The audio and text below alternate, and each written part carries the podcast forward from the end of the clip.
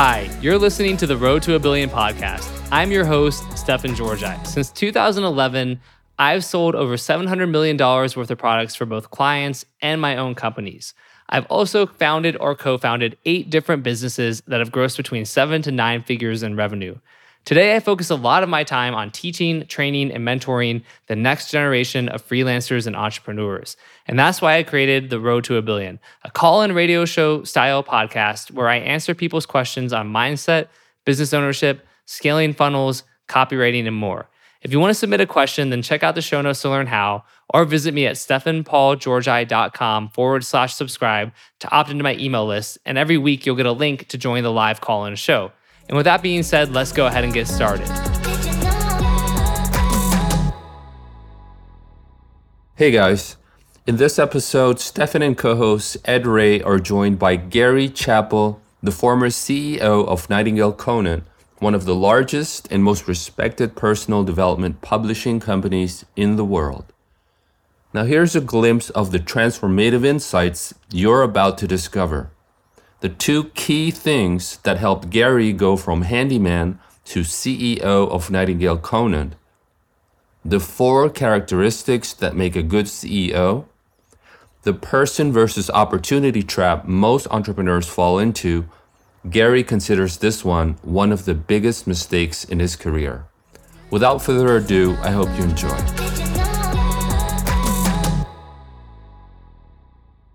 You know, there, I, I it just kind of triggers a couple key things that I did during my career that really helped that path. And um, number one was learning about time management. Now, we didn't sell a time management product at the time, but I was realizing because I take on everything. It's like, yeah, I'll do it, I'll do it. You know, I was a, I was always an I'll do it guy, and uh, and and that overwhelmed me. There was so many projects I was working on that I couldn't get a handle on them. So um, years ago, there was this there was this Franklin planner that was out there, and and it was based on um, Benjamin Franklin's um, the way that he organized his day, and it was it was very simple, but it it really changed things for me. So learning how to prioritize my task was a really really it was a leap for me. The other thing was because I was, you know, because I would bring, uh, you know, ideas across departments, I, I got to say that a lot of people didn't like me for that. Department heads, you know, that weren't solving the problem. If that, you know, if the, if problems continued in their department, I would step forward. And I had to make the decision. I I had to make the conscious decision that I c- could, if I wanted to help the company, I couldn't allow myself to care what other people thought about me. Mm. And and that was a huge that was a huge step. And I, I, think I took it overboard. You know, I went a little overboard on it because, you know, I certainly wasn't a flawless uh, employee. I made a few mistakes, and I think it's just as important to talk about the mistakes yeah. is, you know, eh, you know, because you know, I, I, certainly don't want to be bragging. I, I am just sharing literally what happened but some of my greatest lessons were learned from big mistakes that I made and so um, but but those two things were really big not you know not caring and and, learning time management. Those were huge for me. Yeah absolutely. No those are those are great. So as you become ceo let's talk about first and foremost and I, I love the the mistake aspect and i do want to talk about that because i think you're right. People resonate and learn more from mistakes than they do from successes often right? You can model success but there's a lot of value to seeing someone say, "Hey, here's what I did wrong. Here's what I learned. Maybe you can avoid yeah. you know, this mistake yeah. and, and, hope that they do." Um, what are the characteristics that you feel makes a you know a good chief executive? Um, and I'm curious about that first and foremost. What are maybe like the top characteristics? Sure, sure. Well, I mentioned one earlier, and that was be a problem solver. Right. You know, I, I think that that's really, really important. Um, I think that you have to respect the numbers. You, you, you, know, it's all about, it's really every business is about the numbers. The numbers tell you what to do. Um, what, one of the really cool things I did when I became CEO is is I modified our financial statements. We had many divisions in our company. This doesn't apply to most people because they don't have all these channels of income split up. Um, but there's certainly some companies out there that do. You know, we had a distributor division, a radio division, a TV division, a direct mail division, an internet division, and we had this G and A. You know, the the the administrative costs kind of allocated um, and we didn't read we weren't reading um, the true performance so i made sure that that everybody time stamped their activities and were very honest and we set it up in a way where it wasn't too time consuming but we made sure that that we allocated properly g&a so that uh, general and administrative, you know, things like attorney fees and, uh, you know, and, and all the things that are kind of company wide um, they still need to be allocated fairly to every single division. And so we, just like I had, done with the marketing reports, I made sure that our financial statements split out every little line item. Big pain in the the, the accounting people didn't, didn't like me, but but uh, you know it, it gave us the numbers that told us what to do. And so that allowed us to forecast, that allowed us to read every channel um, very cleanly, understand, you know, because there were certain, there was a period where we thought mail order, for example, was losing money. Um, because it was one of the oldest divisions. So it over time it was the it was the repository for all undefined expenses. But once we broke it down, we realized, oh man, mail order is actually making a ton of money. It's these other divisions, these newer divisions that aren't aren't properly carrying their weight. So um, so you know, being being being analytical, paying attention to the numbers, is also an extremely important part of being a CEO. Um, uh, understanding how to put the butts in the right seat, I think that's also really important. I, I have to say, my biggest claim to fame was um, was I took Nightingale when I was CEO. When I became CEO, we were doing about 46 million in sales and in three years i had i had um, turned that into not i had the team had turned that into 97 million and it's because i had this vision to i had this vision to get into radio. Now many years ago we were in radio through syndication. Earl nightingale had the largest syndicated radio program in the world called our changing world. And um, yeah but but um, syndication kind of changed. And Yet I knew that um, our market, there were cassette players. I mean, they, they, they listened to the content on cassette or CD and they listened in their car. We knew when people were learning the information. That's the great thing I love about self development and, um, and audio is that you can learn while you're on the move. You can sit in your car, you can commute. I mean, it's a, it's just the best way in the world, in my opinion, to learn anything is to if you can listen. So anyway, um, you know, I just saw this opportunity. Look, if we just started running radio ads during commuter time for some of our products, you know, that would have to work, right? So I ended up hiring a guy that I respected. Um, Mike was his name. He real smart guy. Um, I hired him, put him in charge of the radio department, and it was that department and that vision that that you know more than doubled our sales. So um, and while that was my claim to fame, really and truly, I, I think the things I've learned since I left Nightingale, you know, I, I feel like I'm contributing more now, maybe even, um, you know, to individuals at a, at a different level than I was at Nightingale Conant. But the things I've learned are really, really fun and inspiring. And so, anyway, that's where we are now. No, that's that's great. Um, and uh, yeah, I agree. You know, it's funny. I mean, my sister, I remember she was I guess out of college and her first job, but she had like some Brian Tracy, like um honestly they might have been cassettes still, maybe they were CDs, but I remember listening to like Brian Tracy stuff about selling and ABC and like um the one like the speak to win, you know, um and, and all that kind of stuff and just um I think that stuff is just so powerful because even if you don't recognize it at the time, it's like you you subconsciously you pick up on these things that can last with you forever, and um, and it's, it's so powerful. Um, Okay, cool. Gary, so as your CEO, uh, what are some of the mistakes that you've made along the way? Then, uh, you know, it, it, can be as you know, chief executive officer. It can be you know, prior to that. I'm, I'm maybe it's a couple of the big mistakes you've made throughout your sort of professional journey, and you know, what were they, and then you know, what did you learn? What was the lesson learned from those mistakes? Yeah. Well, well, thanks for asking that because I feel like you know the rubber meets the road when you talk about what you do wrong many times. So as I advanced through the company, I admit my ego got inflated, and um, that that's one of the things that happens, and it's one of the things I'll talk about a little bit later. You know how big of a role the ego plays in everybody's life, and how sabotaging it can be. So anyway, um, at one point, I was kind of the gatekeeper for all JVs. Um, uh, anybody that wanted to approach Nightingale Conant, uh, you know, they had to go through me, and we tried a whole bunch of them, and like none of them worked and so that kind of tainted my view of them. And after a while, I was becoming skeptical of anybody that approached it. You know, so I would kind of judge people. They'd show up, and you know, they would have this pitch, and you know, and I and I um, I I turned I turned down a few of them, and there was a couple of them that went on that the guy took them to another company and they became mega blockbusters for him. They were huge. And and so i realized i learned from that that boy you just judgment is i'll talk about this later.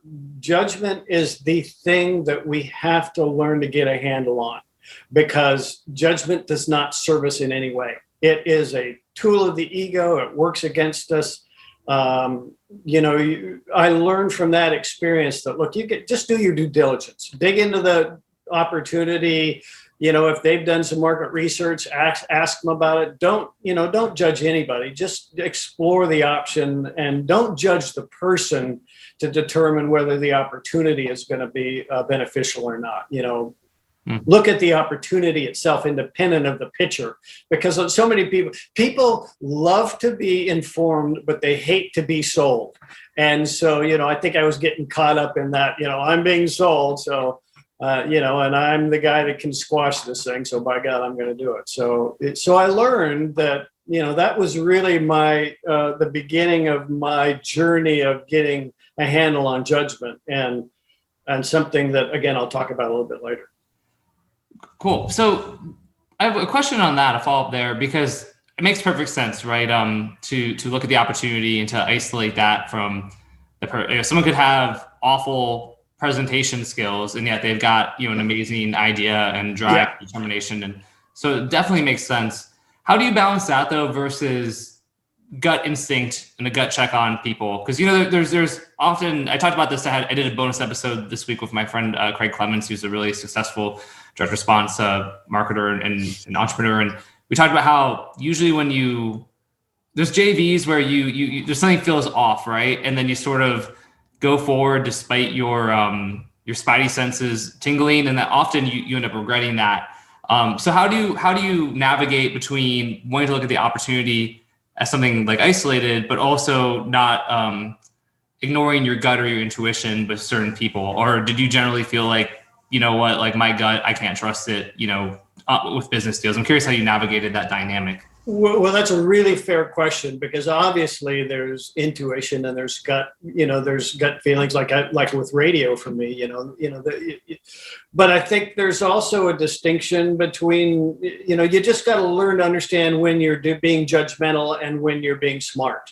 And uh, uh let me let me go back to a story that that I think will make a that, that illustrates this point really well. So there one point at Nightingale Conant early on in my career, um, I'd been there for maybe mm, five or five six years, and my best friend who uh, uh who worked at Nightingale Conant became my boss, and he was he turned he was a great guy but uh, but the most asshole of a boss you would ever meet. Now he was never he was never an asshole to me, but he was just like vicious to other people, other departments, and he literally robbed the fun for me. It was no fun being at the company anymore, and I left. Um, I moved back to Sarasota. I'd been trying to have uh, uh, uh, baby with my wife for about four years, and so we decided to move back to, to Sarasota. And I started a um, um, a business, uh, not a handyman, but a um, home construction business. And so um, I did a loss leader. I did a mailing to a bunch of people, and uh, on the envelope it said stop the struggle. And it was a person trying to was struggling. It was an old lady struggling to open a sliding glass door. And in florida there's sliding glass doors everywhere. And so i would get these you know i'd get these uh, and i promised that I, I guaranteed i could fix your door for 1995 so i got a phone call from a guy one time and he said and he said, uh, "So you can fix my door for nineteen dollars and ninety-five cents." And I said, "Yes, sir, I can." And he said, "And you can guarantee that?" I said, "Yes, sir. Yes, sir, I can." And he said, "Well, bend over." and and so, you know, most people would have freaked out at that, but I was very confident, you know, because hey, I, uh, you know, I didn't know when I first moved over there, um, back there, I didn't know that much about sliding glass doors, but I learned. You know, I took, you know, it took two days to learn how they worked and where to get the supplies, and and so I said, no, I'll, I'll come out and I'll fix your door. So I show up with my helper and um, you know fully expecting to see a real jerk you know a real asshole. And of course my my ego is you know i'm going to show this guy that uh, you know he's wrong and you know it turned out to be these 10 foot doors that were really wide but sure enough you know in a half hour i had them up and running. And that guy turned or that guy turned out to be my best lead. He was my best customer. He turned me on to his parents who became good friends. We'd go visit them uh, you know on our way between chicago and back. Um, you know so you, you know sometimes gut feelings you know my gut was okay this guy's a real jerk uh, but i don't know maybe my gut was you know you know i i, I yeah, I could I could work this through. But I think the point is is that had I judged that person, you know, I would have lost out on a lot of business. So ultimately, my wife got pregnant. She said, I want to go home to my parents. She's from Chicago. She moved back. She said, Gary, I'm moving back. Please come with me. I went back, and Nightingale asked me to consult, and I started working with Jay Abraham. And that's how I got back into Nightingale. And, you know, so it all kind of unfolded from there. But I think to answer your question, you know, that's a tough one. I, I, think you just have to really think. Uh, you know, like I said earlier, you've got to do your due diligence when a JV shows up. You've got to really look at the opportunity more than the person.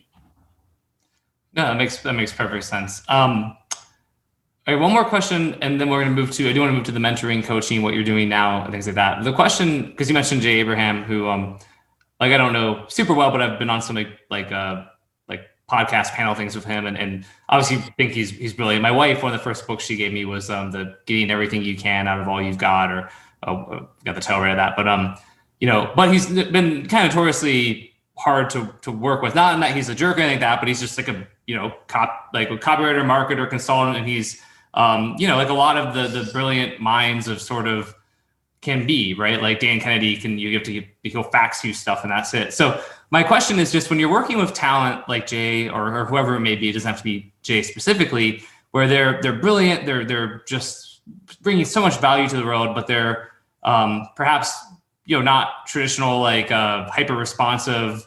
Um, you know, but they may have unique communication styles. You know, how how did you manage that? How do you how do you handle working with kind of talent where perhaps they're uh, not the easiest people to to kind of uh, to to wrestle in sometimes? Uh, well, it's funny you would mention Jay after because because the reason I was brought back to Nightingale is because Jay had pitched to my to to the the COO um, at the time. Um, you know this idea of developing a, a new division for Nightingale Conant and nobody could manage Jay. And so he reached out to me shortly after I moved back to Chicago and asked if I would, you know, if I would be a project manager and and and manage the relationship with Jay.